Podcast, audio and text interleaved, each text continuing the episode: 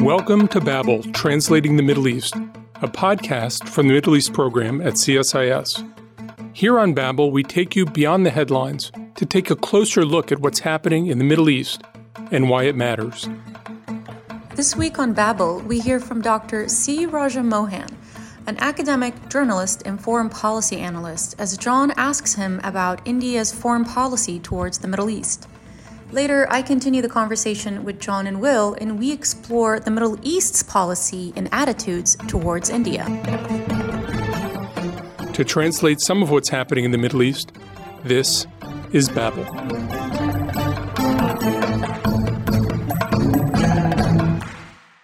C. Raja Mohan is a senior fellow at the Asia Society Policy Institute based in New Delhi. He has been writing about Indian foreign policy for decades and is a very thoughtful commentator on India in the world. Raja, welcome to Babel.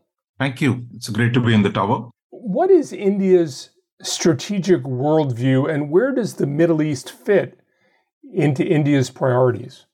I think it's a very, very good question. I would say it seemed that at the end of the Cold War, the Middle East was dropping off from India's agenda because there was a particular type of approach that India took to the Middle East immediately after independence.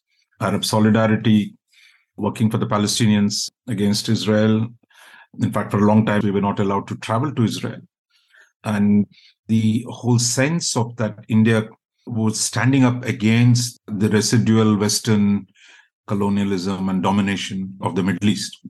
Post 73, as the oil became important. India engaged the oil producing countries. But largely, I would say, on a mercantilist basis, there was no real strategic relationship with the Gulf. We had Indian labor moving to the Gulf in large numbers from 73, 74.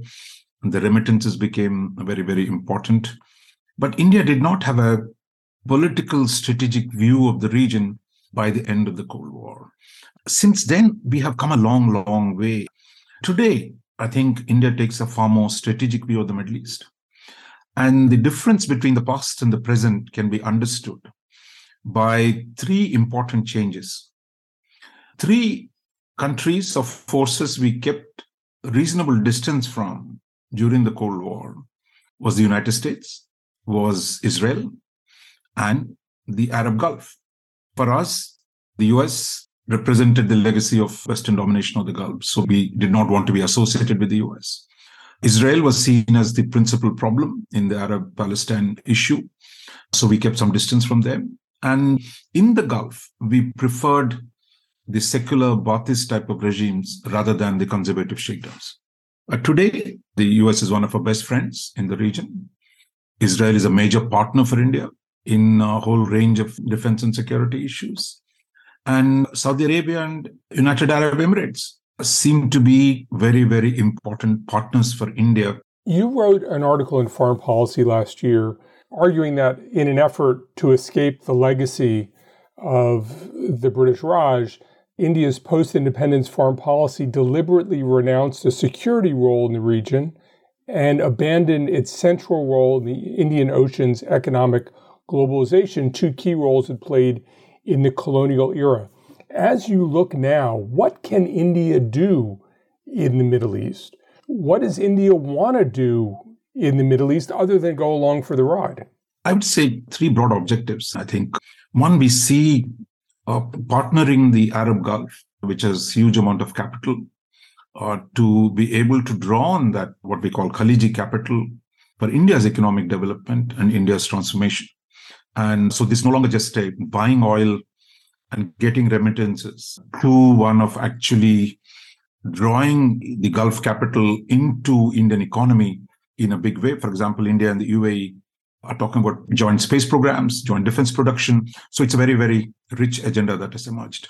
Second, I think for India, the champions of moderate Islam have become the most important partners because for India, Middle East is so close, and any radical ideologies from the Middle East come straight into India because South Asia, the subcontinent, has more Muslims than the Middle East. We have almost 500 million Muslims plus in South Asia, close to 600, I would say. And any radicalization in the Middle East directly affects the position of the Muslims within India, between India and Pakistan and Bangladesh.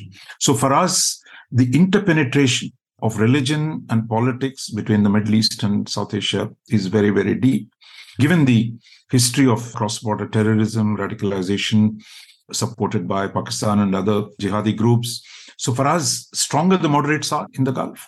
And that's why we see India welcomes the approach that the UAE is taking in terms of promoting political moderation and religious liberalism to some extent, reforms of MBS, and the efforts by Sisi to counter brotherhood, to counter the radical forces.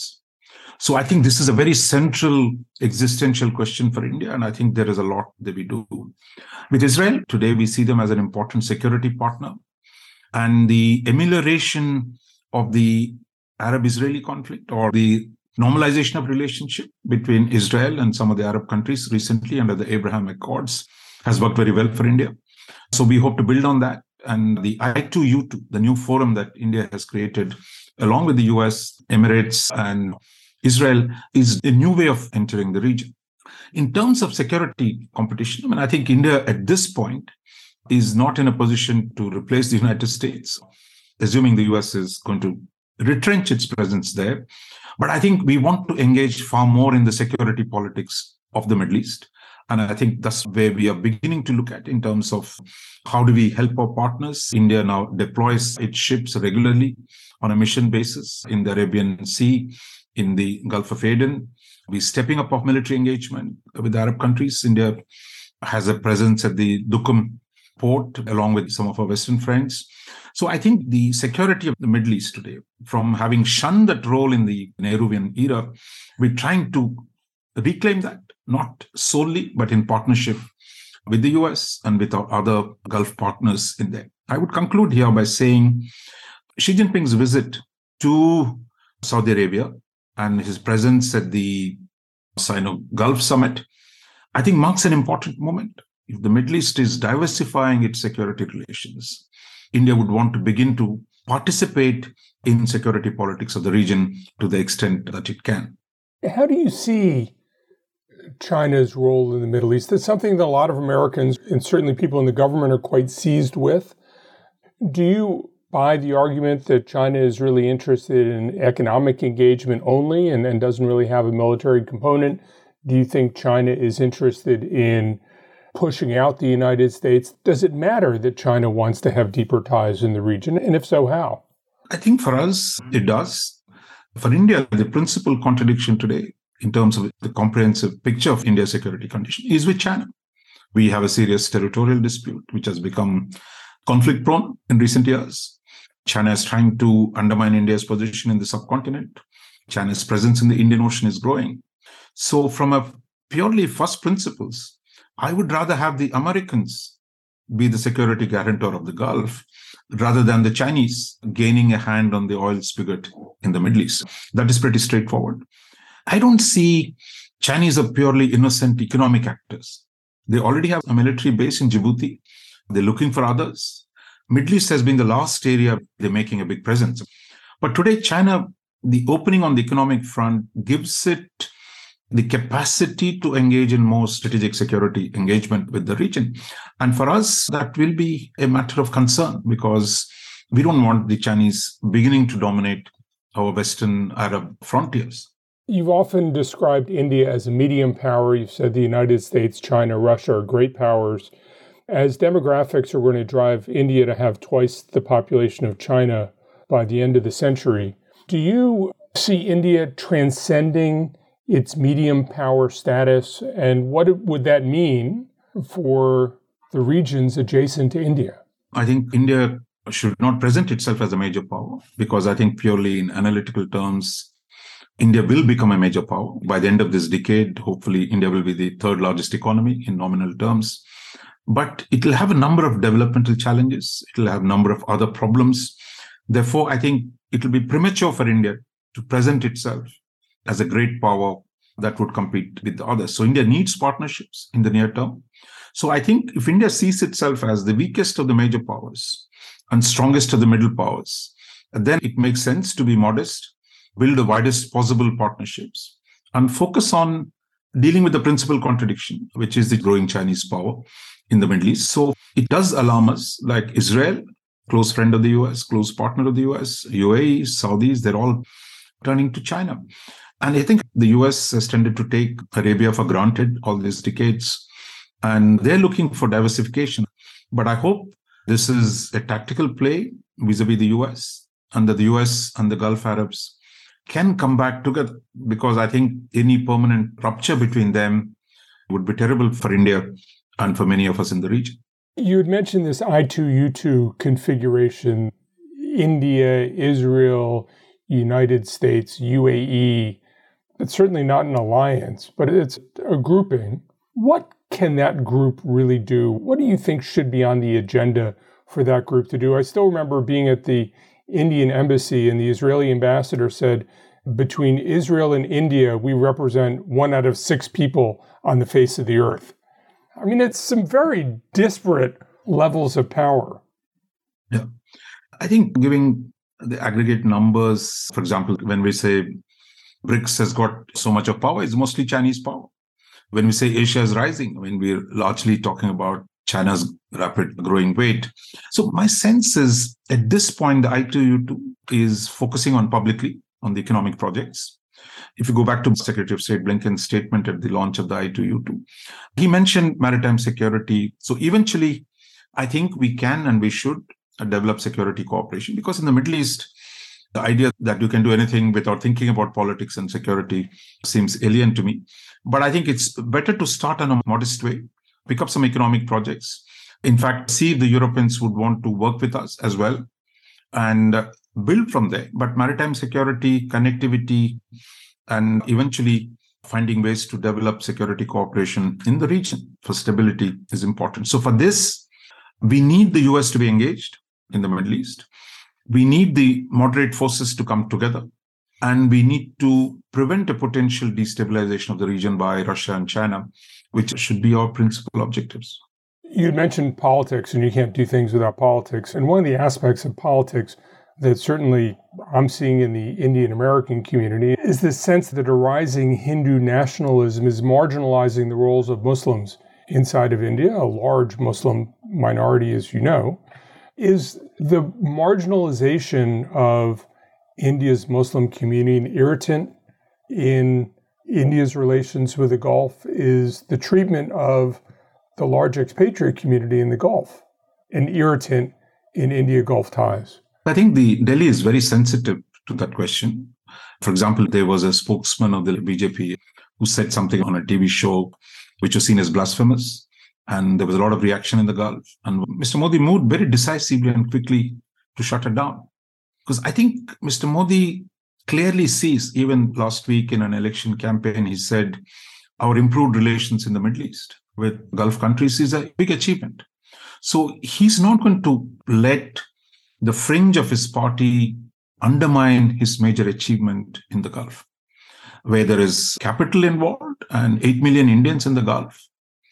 So there is religious mobilization, all that is there. But I think Mr. Modi knows and his party knows that it has to be kept within reasonable bounds and not let it overwhelm that the fringe overwhelms the more carefully calculated politics of it. So, so I would say they're quite conscious of it. And I think they've managed to build very strong relationships with the region. But I would say separately, has the Arabs said anything about Xinjiang? The Arabs have said very little about Xinjiang, partly because the Chinese have said, don't talk about Xinjiang.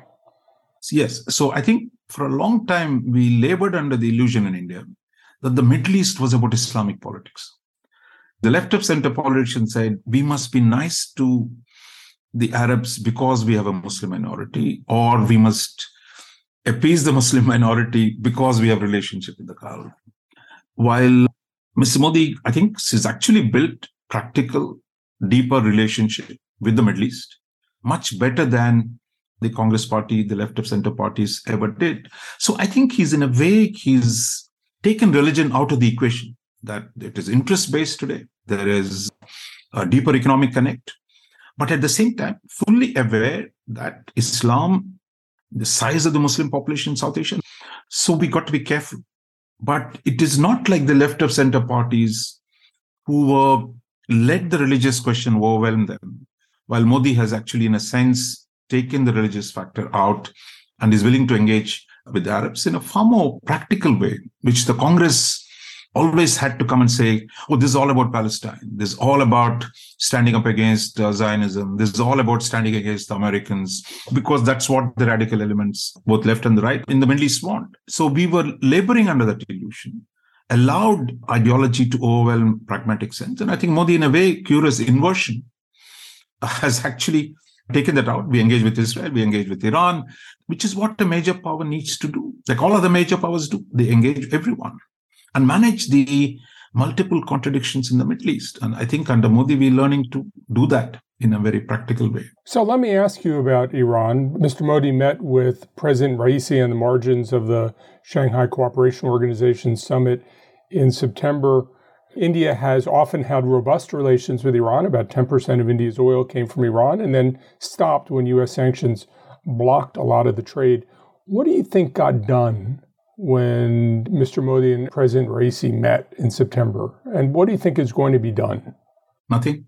That I would say Iran has been the most overestimated, over discussed element of India's foreign policy in the region. Ideally, we would love a good relationship with Iran because Iran is the neighbor of Pakistan and Afghanistan. They have direct access to Afghanistan. For India, because Pakistan denies us access into Afghanistan, being friendly with Iran, which gives us some physical, I'm talking land access into, into Afghanistan, is a valuable friend.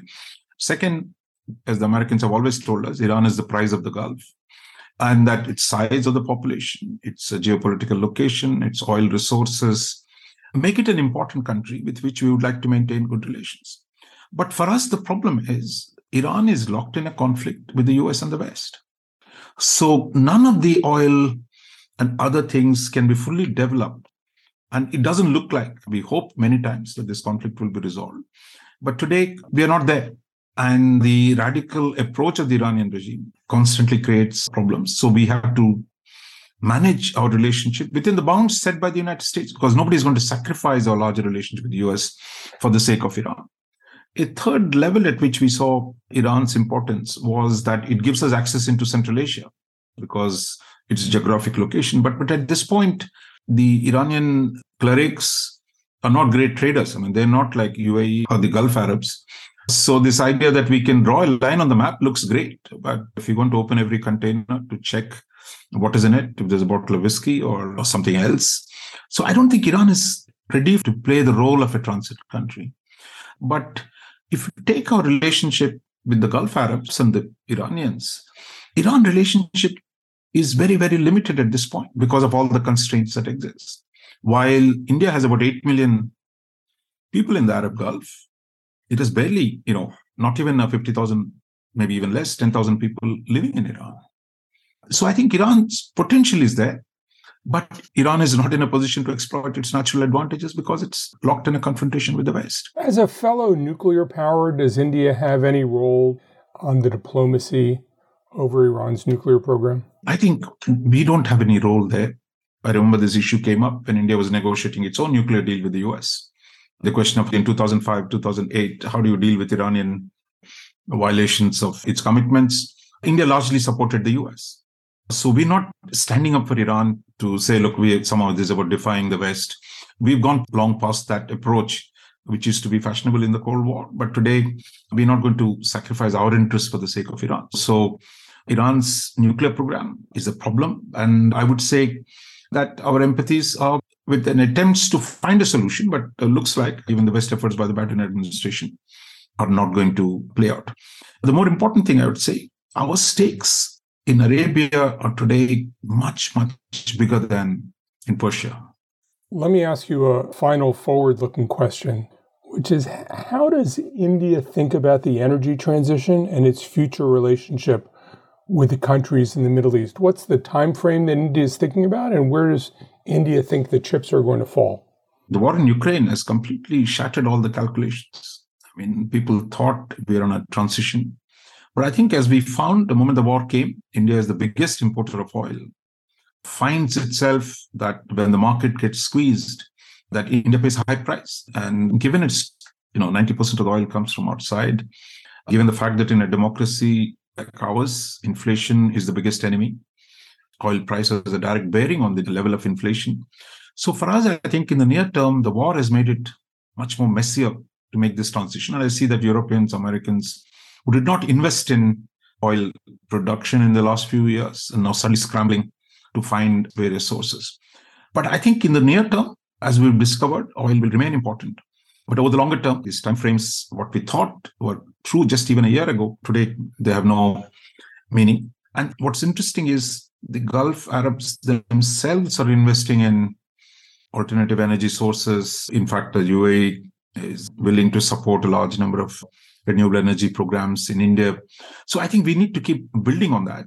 But my sense is, as you saw in COP26, the Gulf Arabs were willing to derail the boat by saying that, look, we're not going to let the oil be taken away. And in fact, we were at odds with them. India proposed reducing the oil consumption of all fossil fuels, but the Saudis said no, and they have enough influence and clout to block that. So, so I think we're in a in a messy state.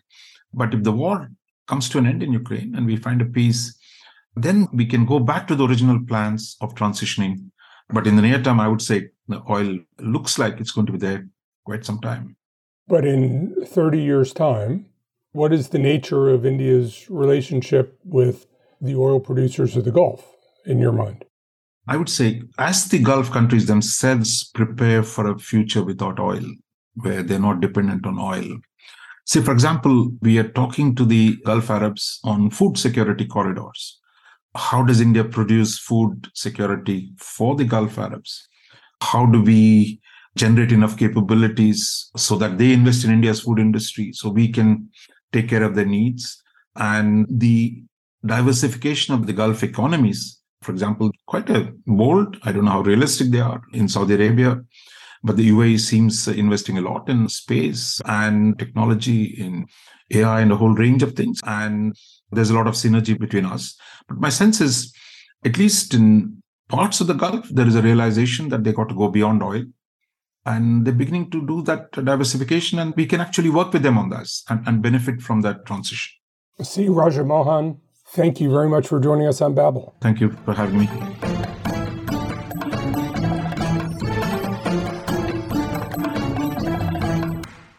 John, Will, thank you so much for joining me. Hi, good to see you, Lobna. So, this week we hosted Dr. Mohan, and he gave us a very interesting perspective on how India perceives the Middle East and I thought we can explore the flip side of that and discuss how the Middle East views India. So, what have you heard in terms of the Middle East's attitudes towards India? I suppose the first thing to say is not nearly as much in comparison to other major powers, great powers, middle powers. Thinking about conversations I've had with friends and colleagues in the Middle East, India doesn't come up very much.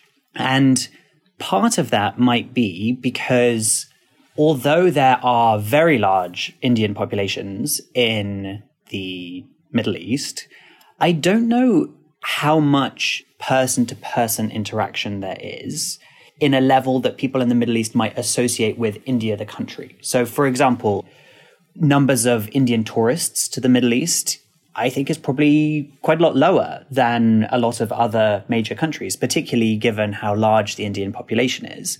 Thinking back to my time in different countries in the Middle East, I certainly have seen large groups of Russian tourists, Chinese tourists, certainly European tourists.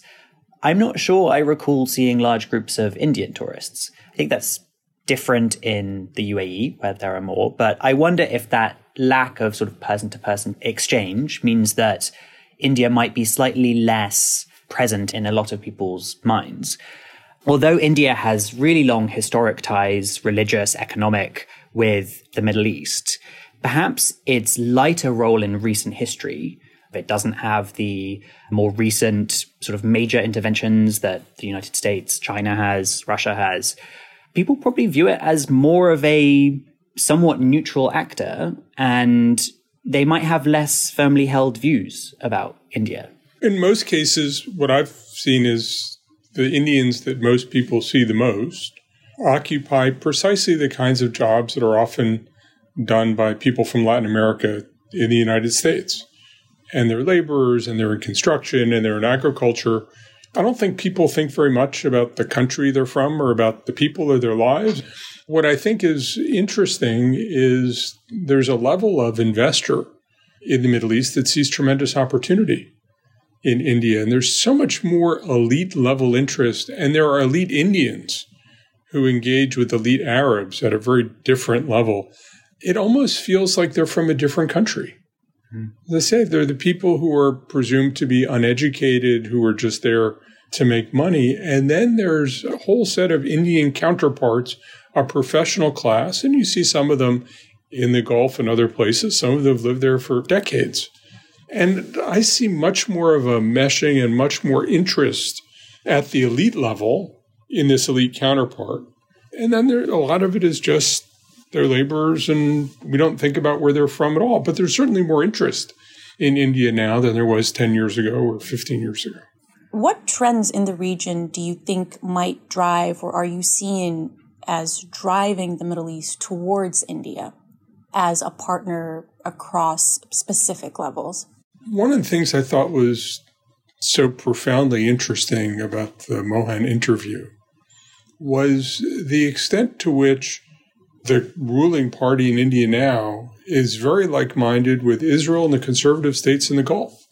They distrust political Islam.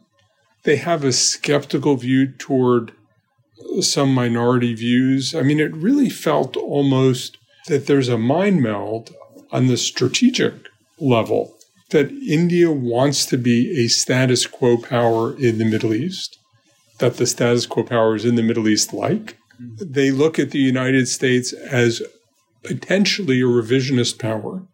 And while the Middle East states see China as a status quo power, India worries about China and sees strategic alignment with the Middle East. So it, it struck me that what he laid out was a pretty comprehensive view that would allow for a really close government to government relationship, despite, as we discussed, the sense of India's Muslim community that they're being discriminated against.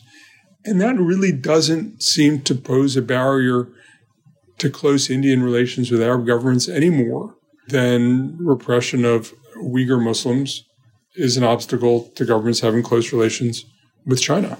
And I think beyond the political and sort of strategic alignment, I think there are several trends in the Middle East that will push Middle Eastern countries towards India as a partner. Certainly, food security is one that Professor Mohan mentioned as an important one. And just this July, we saw billion dollar deals announced to enhance food security between the UAE and India and ways in which the UAE is helping India improve its crop production and efficiency. So I think that's one. The energy transition is another interesting one. If we look at several Gulf countries trying to position themselves as leaders in green energy as well, there is a huge potential for that in India. And some of our colleagues at the Wadhwani chair here at CSIS who focus on India have done interesting work on the state level energy transitions. And certainly the Gulf could view that as a rich source of potential investment going forward. And then I think maybe this sense of just greater multipolarity in the world may push some Gulf states and other Middle Eastern states to look for countries that could play a sort of mediating role or a more neutral role. Certainly during the Cold War, we saw India play a mediating role between Russia and the United States. I don't know exactly how that would look going forward, but it strikes me that India potentially could play that type of role in situations in which there are greater clashes, potentially, or tensions at least, between the United States and China or the United States and Russia. And I found it interesting the way he talked about India as sort of a strong middle power. I've been hearing more in the last several months about middle powers and like minded middle powers. I think the UAE sees itself as a middle power. Saudi Arabia is a member of the G20, sees itself as a middle power. I wonder if, as we look at this great power competition, that's going on between the US, China, and Russia, whether we're going to see a shift in the way middle powers act, and that provides a platform for India to, in some ways, lead the middle powers, not in a non aligned way, but in a different kind of way, clearly pro capitalist, clearly with a very strong commercial and mercantile angle, but also seeing an importance in not getting drawn into great power competition. Going off of that, what do you perceive in terms of what obstacles could India face in terms of creating or fostering cooperation with the Middle East? What could stand in the way of that Indian Middle Eastern cooperation? You need an economy and a bureaucracy and a military that can do all the things that larger powers can do. He was cautious about how soon India would get to that point. I thought it was interesting. He thought India needed to be careful not to get overextended because reality is to be a global power takes a lot of resources and a lot of people. And I think India's, for much of the last half century, been almost entirely, more than the last half century, been entirely internally focused. And as India thinks about a more global role, it's going to take a while to build up both the strength and the muscle memory to do a lot of those things. India's foreign policy, it seems to me, is still largely done by a very small number of thinkers. Their Ministry of External Affairs is extraordinarily small. And to think about dealing with the entire world is, I think, largely beyond them. That's not to say Indians aren't capable. Building a bureaucracy to support a global world takes time. China has been doing it for decades and still feels like they have a long way to go. And again, you know, developing the ties that make people want to have deeper ties also takes time, people, and money. I mean, certainly, I think India's relationship with its Muslim population could serve as an obstacle going forward. I don't think it has to a big degree yet. And certainly in the interview, John, you mentioned that it hasn't for China. That hasn't been an issue for China, but it could, I think, depending on what plays out and could also facilitate it, of course, if the India's Muslim population feels genuinely integrated. I think there's a question of where Indian politics go and whether they become more inclusivist or more exclusivist. Mm. I was somewhat surprised that there wasn't much mention of Pakistan as well. Pakistan has important relationships with a number of countries in the Middle East. And I think those Middle Eastern states tread a somewhat careful line in maintaining good ties with both Pakistan and India. And should there be a breakout of tensions or some kind of escalation between Pakistan and India that may limit the degree to which some Middle Eastern states can advance their relations with India as well. So that could be an obstacle going forward, depending on how the India Pakistan relationship plays out. I believe one thing to maybe touch upon a little bit is whether or not, from a US perspective, the US government sees India or wants India to be doing more in the region as a possible future actor to rely on? I'm not sure the U.S. wants to rely on India. I think there's a lot of satisfaction with this I2, U2, India, Israel, U.S., UAE configuration, partly because it's all upside.